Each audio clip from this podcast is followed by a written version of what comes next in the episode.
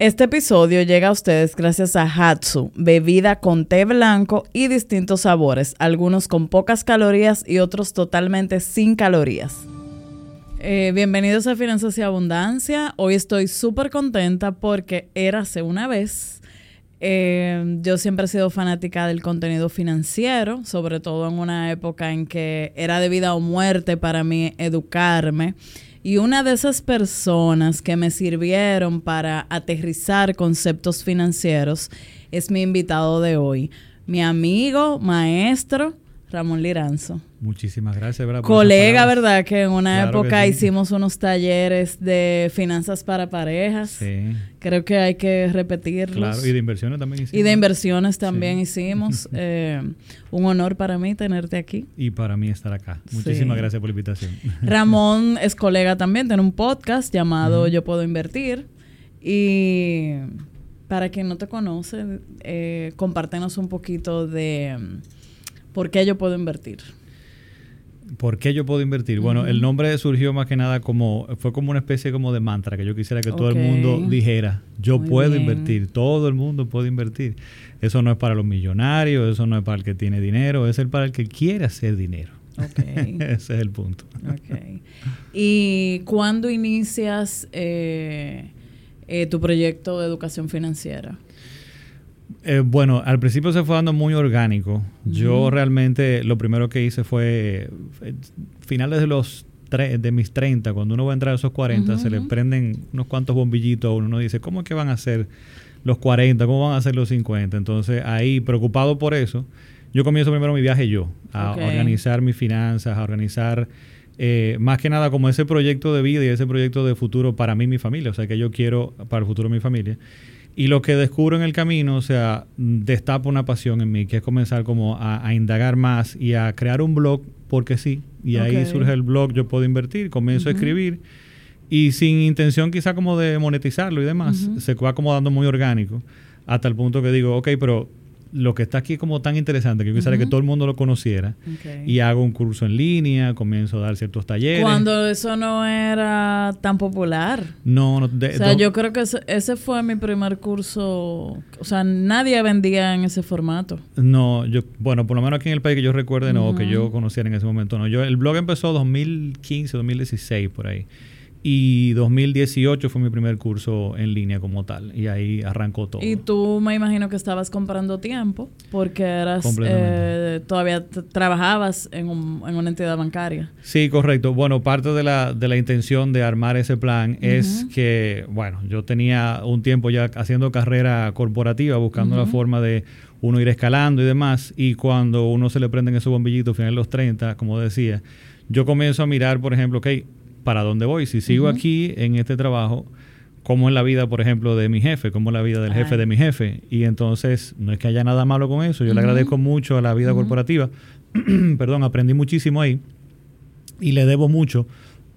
Perdón, pero eh, no enganchaba con, conmigo y con lo que era mi esencia, realmente. Entonces, en ese camino, en ese punto digo, ¿en qué lío me metí? Porque realmente esto no es como lo que yo quiero. Entonces ahí, buscando cómo crear eh, esa, esa salida, ¿verdad? Es como Pero en términos, Ramón, de mm, quizás de esclavitud de tu tiempo, por ejemplo.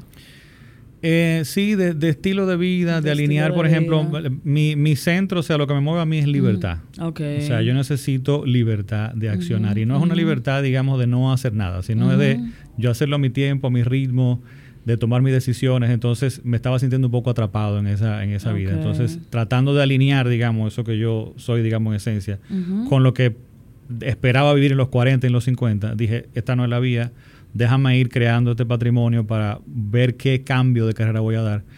Y de repente, el armar ese viaje es lo que me destapa entonces la nueva pasión y digo, mira, pero esto está tan interesante y conecto tanto con esto, más que en la parte técnica, en el, en el cambio que se fue dando en mí. Porque ¿qué pasó en ese, en ese trayecto? Que de repente, eh, años armando ese plan financiero y creando patrimonio, me doy cuenta que la estabilidad que me va dando esto, me va dando un empoderamiento y un, un, sentido como de poder eh, presentarme más como soy, de manera entregar, entregar más de mí, que de repente hasta comienzo a disfrutar más el trabajo porque me siento más seguro, siento que tengo opciones, que tengo posibilidad. Y eso fue lo bonito en lo que enganché, que dijo, oye, yo quiero que todo el mundo como que sienta esto también, que se empodere de su finanzas y eso le, le, lleva, le lleve a bienestar en su vida en general. Entonces por ahí arrancó, digamos, todo. Ok. ¿De qué tú te arrepientes en tus finanzas? ¿De qué me o en tu O en tu trayecto financiero. Eh, bueno, como mucha gente en no haber empezado antes. no es que yo fuera realmente un desastre en las finanzas y demás, yo era muy organizado con el presupuesto y demás, pero en la parte de invertir, lo hacía tímidamente. Eh, o lo que sobraba, me imagino. Sí, exactamente. No había deuda, no había unos problemas, eh, digamos, graves, pero no aproveché ese interés compuesto. Sin embargo, yo tengo un post por aquí hice recientemente con eso, que decía que hay que hacer las paces con esas, entre comillas, malas decisiones financieras. Porque al final yo digo que si hoy tú puedes ver que es una mala decisión financiera, es porque hoy entonces creciste y lo puedes ver. Yo escuché ese episodio y fue lo que me hizo llamarte. Ah, sí. Primero porque me impactó mucho el post. O sea, Ramón publicó una foto hace 10 años.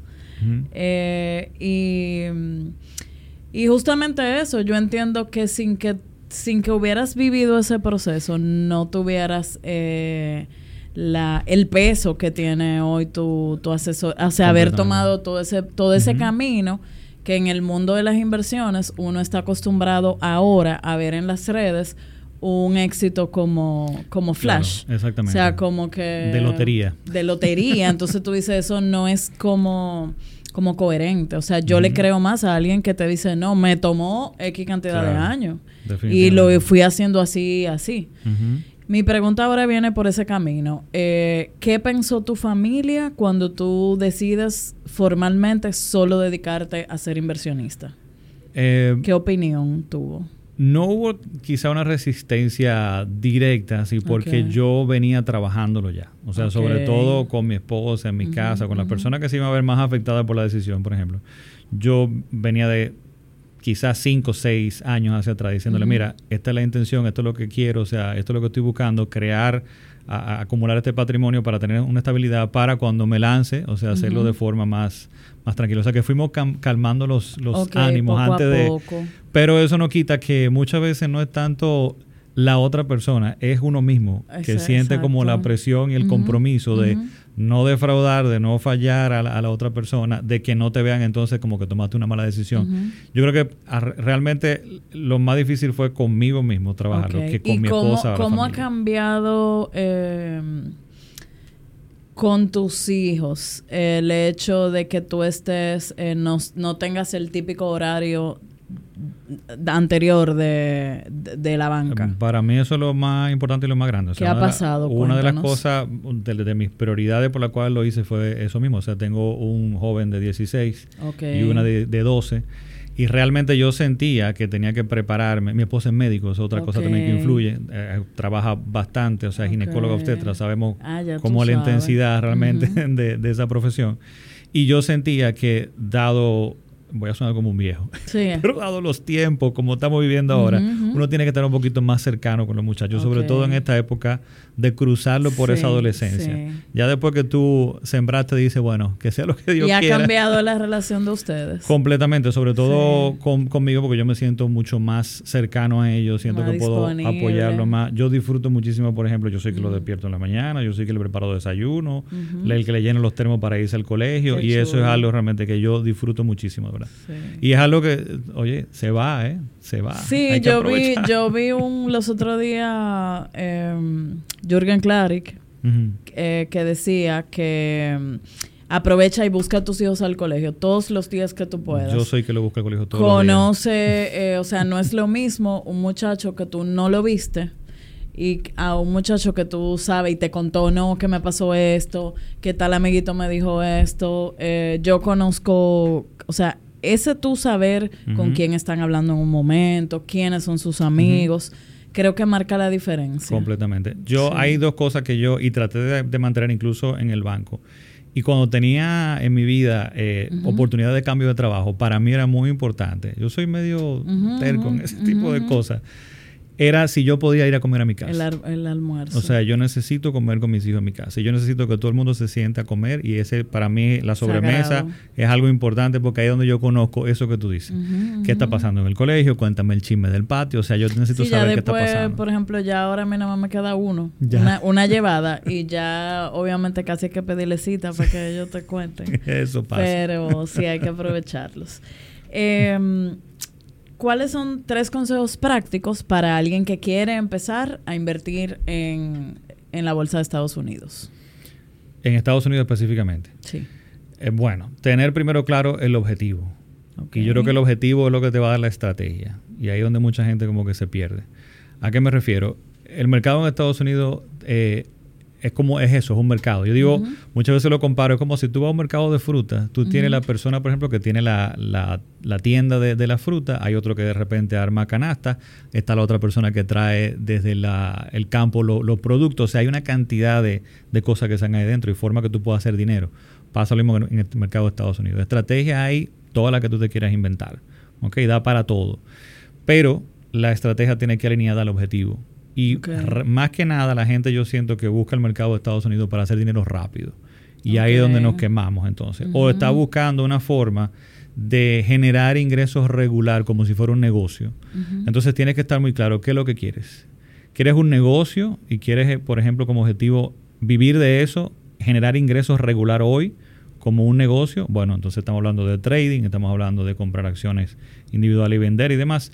Si tú quieres ahora es crear patrimonio, que es para lo que yo entiendo que más eh, te funciona el mercado en Estados Unidos, entonces ya va a ser una estrategia más pasiva, más, más eh, de comprar fondos de inversión. Entonces, tres consejos. Primero el objetivo. Tener claro Define ese objetivo. ¿Qué quiero? ¿Dinero rápido, buscar oportunidades o crear patrimonio? Las tres cosas se pueden hacer sin ningún problema.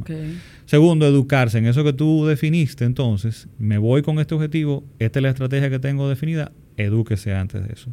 Y tercero, yo diría que es el, el, punto de que cualquier estrategia que tú sigas en Estados Unidos, cualquiera que sea la, vía, nunca es solamente un asunto conceptual o teórico de aprender lo que está pasando. Hay una parte emocional y de experiencia que tienes que vivir. Entonces no te forces. No porque te leíste cinco libros y entiendes que ya yo la estrategia la entendí, me voy a meter con todo. Hay una parte emocional, psicológica que usted tiene que vivir y eso lo va a vivir solamente y lo va a aprender solamente viviéndolo poco a poco. Por ahí dicen, por ejemplo, que nadie aprende a montar bicicleta leyendo un libro. Así mismo. Exactamente igual es invertir. Okay. Y para ti, por ejemplo, con cuando plena pandemia tú has eh, compartido posts de... Y eso es lo que me hace respetarte siempre eh, mucho. Tú compartes cómo va tu trayectoria durante todo el tiempo en las inversiones y también cuando te fue mal. Exacto. O sea, entonces, eh, ¿cuál ha sido el momento más retador en esa parte emocional? Eh, de incertidumbre que hemos vivido. En sí, porque todo el mundo nada más publica. Habla lo bonito. Exacto, cuando te va bien y demás. Yo diría que fue al principio por un asunto de eso de la, de la inexperiencia. O sea, hasta usted arranca su estrategia, sea pasiva, sea lo más menos riesgo posible, no hay ningún problema con eso, pero en algún momento tú vas a tener una caída. Claro. Y hasta que usted no tiene esa caída, usted no ha comenzado a invertir realmente. Ahí es que usted aprende y dice, ya, ya, ya, me la sé. Después del primer tablazo. Entonces diría que al principio las caídas eh, por ejemplo, 2014, 2015 fueron eh, los años más duros para mí porque todavía estaba inventando un poco. Pero después, 2018 creo que fue un año malo, pero ya lo sabía manejar. 2020, por ejemplo, que todo el mundo en recuerda. plena pandemia. Marzo de ese año hubo una baja bastante importante en todos los tipos de inversiones. Y ahí yo me mantuve súper tranquilo. Al contrario, eh, el tener el patrimonio, porque uno lo tiene distribuido en diferentes cosas, eh, estábamos todos encerrados. Mi esposa, por ejemplo, que es médico, no pudo trabajar por todo un mes. Los ingresos de repente ¿verdad? se ven golpeados fuerte. Y ella estaba muy ansiosa y muy nerviosa. Uno, incluso, que yo todavía era empleado en ese momento en, la banca, yo salí en el 2021. Eh, tú pensabas y decías, ok, ¿y si me, y si me votan, qué va a pasar? Y para mí, yo tenía una tranquilidad enorme en ese momento, porque yo decía, no, es que yo tengo X cantidad de años por delante. Y yo pude sentarme con ella y decirle, mira, relájate, que la salud y la vida y todo esto es primero ahora mismo, y cuidar a estos muchachos que es primero, y no, no, no le podemos faltar, por ejemplo, a estos chicos. que dinero para poder aguantar un año, dos años, tres, o sea, está aquí. Relájate que esto va a pasar, ¿ok? Entonces, a pesar de la caída, después que tú tienes la experiencia, el asunto es al inicio. Si te digo la peor experiencia y la mejor peor baja fue en 2014 con una acción que yo compré que metí dinero de más. Y creo que eso me fueron como 10 mil dólares en esa nada más. Ese fue un hmm. golpe como interesante. Un golpe cuando esos 10 mil dólares valían muchísimo. sí, que no había tanto patrimonio todavía ahí. Era importante. ¿Y tú crees, eh, qué opinión tú tienes de dentro de tu estrategia de inversión personal? ¿Crees en la inversión inmobiliaria? Sí, pero yo siempre lo que digo, yo en mi contenido a veces yo lo ataco mucho. Sí, yo sé que lo ataca, por eso quiero, quiero otra voz que, que para escuchar esa... Le voy a poner, cuando tú lo atacas, porque... Le voy a poner contexto, que quizá ahí muchas veces, claro, no quiere eh, crear el impacto primero para acercar a la persona y decir qué es lo que me quiere decir, y entonces pongo el contexto. El punto es que sí, debe formar o puede formar, no es obligatorio, pero puede formar parte de tu portafolio de inversión. Pero tienes que entender de nuevo para qué lo estás haciendo. Con una inversión inmobiliaria tú puedes hacer 10.000 cosas. Tú puedes comprarla en plano para venderla en seis meses. Estás buscando una oportunidad. Es otra cosa diferente. Si estás creando patrimonio de largo plazo, quizás es bueno comprar para rentar renta larga, por ejemplo, para dejar que crezca ese, se valorice, por ejemplo, en 5 o 7 años y venderla en ese momento, mientras tanto crea una nueva fuente de ingreso, por ejemplo, que puede ser ese y, y también quizás creas un ahorro obligatorio. Sí, hay mucha gente que lo hace de esa forma. Que para personas que, que, a veces les es difícil, exacto. ahí aparece el dinero. Tengo el compromiso del préstamo, eso me obliga entonces mentalmente a, a meterme ahí. Mi punto es que yo siento que no necesariamente debería ser la primera inversión o lo primero que tú busques inmediatamente. ¿Por qué? Porque lo que... Y ahí es donde viene el, ruido de lo que uno está acostumbrado, porque la gente lo primero que, piensa en esa como primera inversión. Eh, claro, lo que pasa es que tú eh, hace incluso 10 años, 15 años, por ejemplo, no habían tantas opciones de inversión en, el, mercado, o sea, no habían tantos fondos, no habían fondos inmobiliarios quizá como hay hoy. Entonces, Era un certificado y ya. Exactamente. Entonces, al día de hoy lo que digo, explora otras oportunidades, porque ¿qué pasa? Si vas a comprar un apartamento, mínimo vas a requerir 80, 100 mil dólares. Si tienes 50 mil dólares en la mano y es todo el patrimonio que tienes, lo estás metiendo todo en un solo activo, estás concentrando todo ahí y te estás comprando una deuda aparte, aparte de. Si tú sacas neto el patrimonio, ¿cómo te quedaste? O sea, te puede incluso ya negativo, dependiendo del monto que cojas de patrimonio. Entonces, sí va a funcionar en el tiempo, pero te estás arriesgando mucho. Entonces digo, sí, inversión inmobiliaria es perfecto, pero si lo vas a hacer de esa forma, entiende el riesgo que estás asumiendo. Si no, hay otras opciones porque tú con mil dólares, dos mil dólares, compras un fondo inmobiliario, por ejemplo, te va a rentar un 5 o 6% históricamente lo que eh, en el país ha, generado en dólares con menos riesgo, con menos... Eh, no te descapitaliza tampoco ni te deuda. Ahora, ¿ya va creciendo mi patrimonio? Claro que sí. O sea, vengan entonces la, la propiedad inmobiliaria, claro que sí. Ok. ¿Y tú? ¿Estás invirtiendo en inmuebles? Todavía no. Todavía no. No. Eh, mira, en el antes de la pandemia, bueno, con la pandemia, tú sabes que las tasas se pusieron muy buenas. Sí, sí. Y ahí estuve a punto de hacerlo, pero de repente tuve el asunto de la inflación de, la, de las propiedades, que se metieron 30, 40. Dije, no, ya no es el momento, ya perdí la ola, vamos a quedarnos tranquilitos, vamos a ver qué pasa. Ahora las tasas están bajando nuevamente, estoy analizando a ver si ya no metemos ahí entonces. Ok, eh, ¿Qué se hace vital a la hora no solamente de uno generar riqueza, sino de mantenerla? De generar y mantener la, constancia, yo creo que es lo más importante. O sea, y es lo que se le hace más difícil a la gente, o sea, en el sentido de que un plan financiero no es un asunto que te va a resolver la vida en este año, ¿ok? Es algo que debe acompañar, de cómo ir al gimnasio o como comer sano, o como tener hábitos. Tú tienes que crear ese hábito para crear esa constancia. Entonces, si no hay constancia, es lo que te va a hacer más difícil. De incluso cuando las cosas comienzan a ir bien y tu patrimonio crecer, tampoco volverte loco, o sea, seguir con la constancia y decir, más que nada, cuáles son, exactamente, cuál es el plan, cuáles son mis proporciones.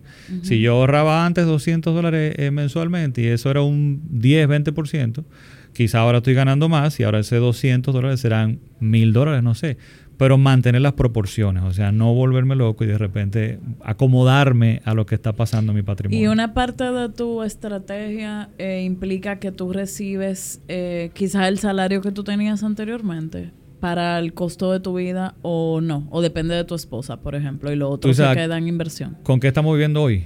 Por ejemplo.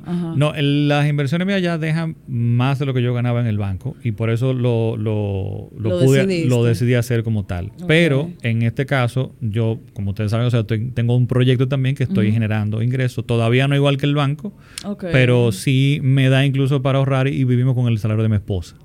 Entonces lo que estamos haciendo más que nada es, si podemos ahorrar, se sigue ahorrando. Pero hay un concepto, que quizás tú lo has escuchado, pero quizás otras personas no, que es el cruise fi, donde uno llega a libertad o independencia financiera en automático. Que es, tú haces tu cálculo y dices, ya con el patrimonio que tengo, a uno le agregue nada, él va a seguir creciendo y me va a llevar solito a libertad financiera. O sea que tengo ese futuro asegurado. ¿Y qué, qué tiempo te llevó llegar ahí? Eh, de que inicié, estamos hablando, si, si, incluyo cuando empezamos aquí en el mercado local primero, en total unos 10, 12 años. 10, 12 años. O sea, no fue de la noche a la mañana. Fue de la noche a la y no es que, por ejemplo, todavía, porque mucha gente entiende cuando yo digo que ya he estado de vacaciones. No, exactamente. O que ya tenemos tres yates parqueados en la marina de Capcana y demás. Eso eh, trabajando con piña colada. exactamente, no. Pero es un asunto, yo le digo que eh, me encantaría, me encantaría que, habláramos, de eso. Mira, regularmente yo veo que mucha gente a veces no se motiva a invertir a un plan de largo plazo o de libertad financiera, porque ¿qué pasa? Está pensando en el retiro. Está pensando, no, los 65, 60, y eso es un concepto desfasado ya. Nadie quiere, en cualquier taller que yo doy, tú le preguntas cuándo te quieres retirar, quién se quiere retirar a los 65. Nadie, levanta la mano. No. O sea, ha cambiado muchísimo. Sí, porque hay varias cosas. Lo primero es que eso como de, o sea, gastar toda mi juventud, ahorra, ahorra, ahorra, para entonces, entonces a los 60, 65 disfrutar, no le hace sentido a nadie. Y también con el tema de la pandemia, eh, mucha gente se quedó, que se ha quedado en ese eh, chip de que ay, si yo no llego a tal edad, que también es malo. O sea, porque si tú piensas cortoplacista todo el tiempo, nunca vas Tengo 30 y el número me da que a los 65. Esos son 35 años y yo sé si yo voy a llegar, entonces no hago nada. Exacto. Entonces, lo que digo, lo importante, el beneficio de un plan a la libertad financiera, le voy a llamar libertad financiera, no retiro, no está en el destino, está en el viaje y yo me presento como un ejemplo en ese caso. Y bueno, el caso tuyo también. Cuando como tú eras empleada, por ejemplo, tenía la, tú soñabas con tener la libertad, la pasión y el ingreso que tú tienes hoy. Nunca. Ok, entonces esto te permite liberar tu potencial. Todo el impacto que tú has tenido, por ejemplo, al día de hoy ha sido por tu buen manejo de finanzas y las inversiones. Y yo, entonces, eso, eso es de hoy, no es de 65 que, por ejemplo, yo vine a hacer un viaje ahora o sea, de vacaciones, literalmente vacaciones. Eh, porque uno se lleva de las redes, sobre todo de los eh, influencers financieros, quizá no ah. dominicanos, pero eh, que, que este público consume. Y tú ves, por ejemplo, en YouTube muchísimo que carros, que no sé qué. Y honestamente, hasta que yo, o sea, yo cogí el camino quizás inmobiliario, más seguro, por un tema, eso mismo de seguridad. Eh, y es tu post priorizar, o sea, y no, no puedes hacerlo todo al mismo tiempo. Tú puedes tener todo, yo digo también, pero no necesariamente al mismo, tiempo. Y hay algo con eso de, de, los bienes y del yate y del carro y demás. Óyeme, no es que yo esté en contra de eso, al contrario, está muy bueno viajar en primera clase, está muy bueno andar en un buen vehículo, claro que sí. El punto es que si nos enfocamos en que eso es riqueza, estamos mal, pues yo siempre digo que hay que buscar riqueza verdadera. Y cuando digo eso, la gente me dice, ¿y qué es riqueza falsa, Ramón? Bueno, sencillo, que si tú cada vez tienes que trabajar más duro para simplemente mantener lo que tú tienes, no disfrutarlo, no estás creando riqueza real. Entonces, la riqueza real va a ser que parte de tu patrimonio sea productivo, que genere dinero y sustente esos otros. Eh, ya el yatecito, el, el, disfrute y demás. ¿Y qué por ciento de nuestros gastos deberían dedicarse a que sea para invertir? Tú recomiendas? Ay, cuando yo digo ese número. No, dilo, dilo. 20%. 20%. Todo el mundo habla de un 10%, 20%. 20%. ¿Por qué? No me lo estoy inventando yo, no es Ramón Liranzo. Si tú haces los cálculos estadísticos y la parte, ves la parte histórica de lo que es la mejor inversión a largo plazo, que es la inversión a, través de Estados Unidos, por ejemplo, tú vas a requerir un 20% para llegar a libertad financiera en un tiempo razonable. Que no sea en 40 años, en 35 años, sino que sea un tiempo de 25 años, 20 años. Entonces, si tú quieres llegar en ese tiempo, tiene que ser un 20%. Y quizás algo que no tuvimos nosotros por un tema eh, generacional, mientras más joven, que tú ya empiezas a ganar dinero y no tienes eh, compromiso de pagar una casa, de pagar, tú pudieras en vez de un 20, invertir un 30, un 35 y entonces eh, los resultados son muchísimo más rápidos. Yo tengo un, post por ahí, bueno, eh, quizás te lo comparto y lo dejas en, en la descripción por ahí, donde yo explico, por ejemplo, que si, si vamos a un plan financiero y te va a tomar, por ejemplo, 35 años llegar a un monto, por ejemplo, ¿verdad? Si una persona inicia hoy y dura 10 años invirtiendo y se detiene y no le agrega más nada, pero deja eso que trabajó esos 10 años trabajando, eh, trabajando como te comenté del Cruise Five, por ejemplo, Y lo mira luego en 15 años más o en 20 años más. Eso va a ser más dinero que una persona que comience 10 años más tarde y dure 25 años invirtiendo, aún así no lo va a alcanzar. O sea que, señores, cuando uno hace esos, esos cálculos, de verdad mi vida cambió. Cuando tú agarras Excel y tú dices, eh, yo recuerdo un ejercicio que, que tú recomendabas de 250 dólares. Eh, ¿Y cómo llega? Constantemente, ¿qué tiempo le toma a alguien llegar al millón de dólares? Eh, si te vas a... si, si, si, consideras, porque ¿qué pasa con ese ejercicio? Que mucha gente dice 250 dólares y no agrego más nada. Y yo le digo, tú, se supone que tú tienes algún tipo de aumento de ingreso. Claro, que, anualmente tú eres capaz de, de, ir incrementando. Exacto. Considera ahí dentro un aumento de un 5% anual. ¿Ok? Aumento de 5% anual, que no es una locura. Cuando uno cambia de empleo, cuando uno tiene una promoción, cuando uno tiene eh, un movimiento. Hasta, hasta vendiendo cosas que va dejando de usar en cualquier mercado puede Ser extra. Si te vas en esa vía, tú en 35 años puedes llegar a más de 500, 600 mil dólares, por ejemplo. Si lo pones en... Si fueran 500 dólares, va a ser más de un millón, por ejemplo. Si consideras ese incremento. Ahora bien, ese millón suena muy bonito, pero yo siempre le digo a la gente, no es necesario. Cuando tú haces tu cálculo y tu número, muchas veces la gente no requiere un millón de dólares.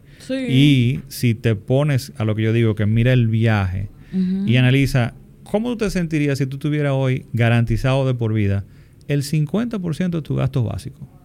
¿Cuáles serían las decisiones de vida que tú tomarías hoy? Probablemente tú dices, óyeme, ya voy a emprender Voy a hacer esa nueva línea de negocio.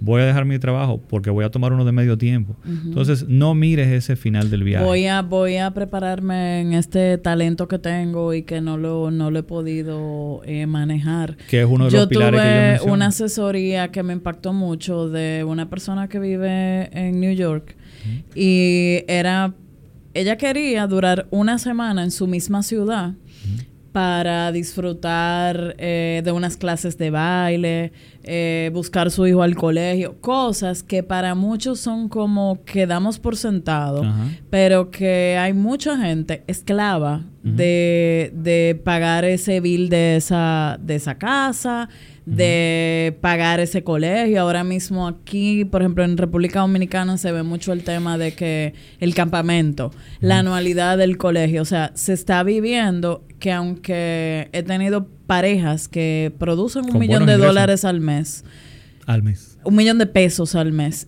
Eh, y no le da. no le da porque aquí hay un séquito de nanas. Eh, no es en serio. O sea, eh, hay un tema de que luego de que tú llegas como a un nivel, tú entiendes que hay cosas que no se pueden negociar. Y ahí es que está el comentario que te hice ahorita. O sea, de repente tengo este gran ingreso o tengo de repente este gran patrimonio ya porque tengo la villa en no sé dónde, tengo la, en Jarabacoa, que no estoy en contra de eso. Tengo que pagar IP y mantenimiento. Que no estoy en contra de eso. El asunto es verlo de forma más inteligente y decir, realmente es riqueza. Sí. Real, ok. Entonces digo, si tú cada vez tienes que trabajar más duro para mantener nada más eso y no me puedes dar ni una tosecita porque se me cae el imperio, no estás creando riqueza verdadera. O el que invierte todo en su negocio. y entonces te dice que sí, yo estoy invirtiendo en mi negocio. Y si el negocio quiebra, se dañó todo. No, y no voy a invertir en inmobiliario ni, en ningún lado porque, mi, negocio, porque mi negocio lo demanda. no, y me da más, me da un 20, me da un 25. Claro, te tiene que dar más. Sí, es más riesgoso, es así. Sí. Eh, ¿Cuál es, por ejemplo, el el reto más grande que una persona tiene en este momento para dedicarse a ser inversionista exitoso? Lo que mencioné ahorita, la, consistencia, o sea, lograr mantenerse consistente.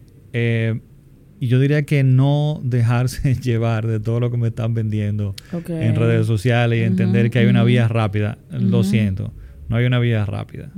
Yo tengo una anécdota con eso que digo, si, si, porque es posible, o sea, el que tú veas, por ejemplo, a tu tío, a tu primo, a tu vecino, que hizo dinero con tal o cual inversión, no necesariamente, esto suena duro, pero no necesariamente esa persona sabe lo que está haciendo.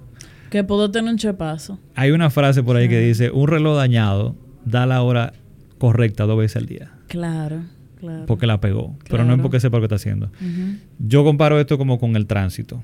Ok, tú estás parado en un tremendo tapón de aquí de Santo Domingo, un, tráfico bien pesado. Tú tienes cuatro líneas que van para allá. De repente tú estás parado ahí y tú ves que la línea del lado comienza a avanzar y tú dices, mira, ¿me, me, cruzo o no? te mueves. Y desde que tú mueves, ¿qué pasa? Y hay un teorema, no, se entapona se para. y entonces lo que tú estabas comienza a arrancar. Comienza a arrancar. Ok, de repente, ¿qué es lo que pasó ahí? Se armó un hueco, una oportunidad delante, en algún sitio, y todo el mundo se abocó a ella. ¿Y qué pasó? Se saturó y se llenó. Y ya tú no la pudiste aprovechar. Y en un mundo de especulación, como Eso es lo que pasa con ese tipo de oportunidades. Entonces, tú vas a ver una persona que dentro del tráfico logró cruzar en verde, ¿ok? Pero tú puedes replicar el hueco y los vías que esa persona tomó para cruzar de aquel lado. No, no lo puedes hacer porque ya no existe. Entonces, eso es lo que tú estás haciendo buscando oportunidades. Si usted pone su Waze, si usted hace su plan financiero, usted sabe en qué tiempo va a llegar y va a llegar más tranquilo y va a evitar un accidente, chocarse y entonces perder más dinero en el camino. Eso es lo que está pasando ahí. Así mismo. y por último, cuéntanos eh, un libro que tú recomiendes para quien desee educarse y cómo pudiéramos cuidarnos de las estafas. O sea, de todo eso que llega constantemente. Mm. Ese es otro eh, gran problema. Exacto. y, desafío que tenemos los que estamos educando. Y desafío, exactamente. eh, ¿Un libro de inversión en la bolsa o, en eh, general? que tú quieres, sí, yo creo que de inversión, un libro de inversión que te haya marcado a ti.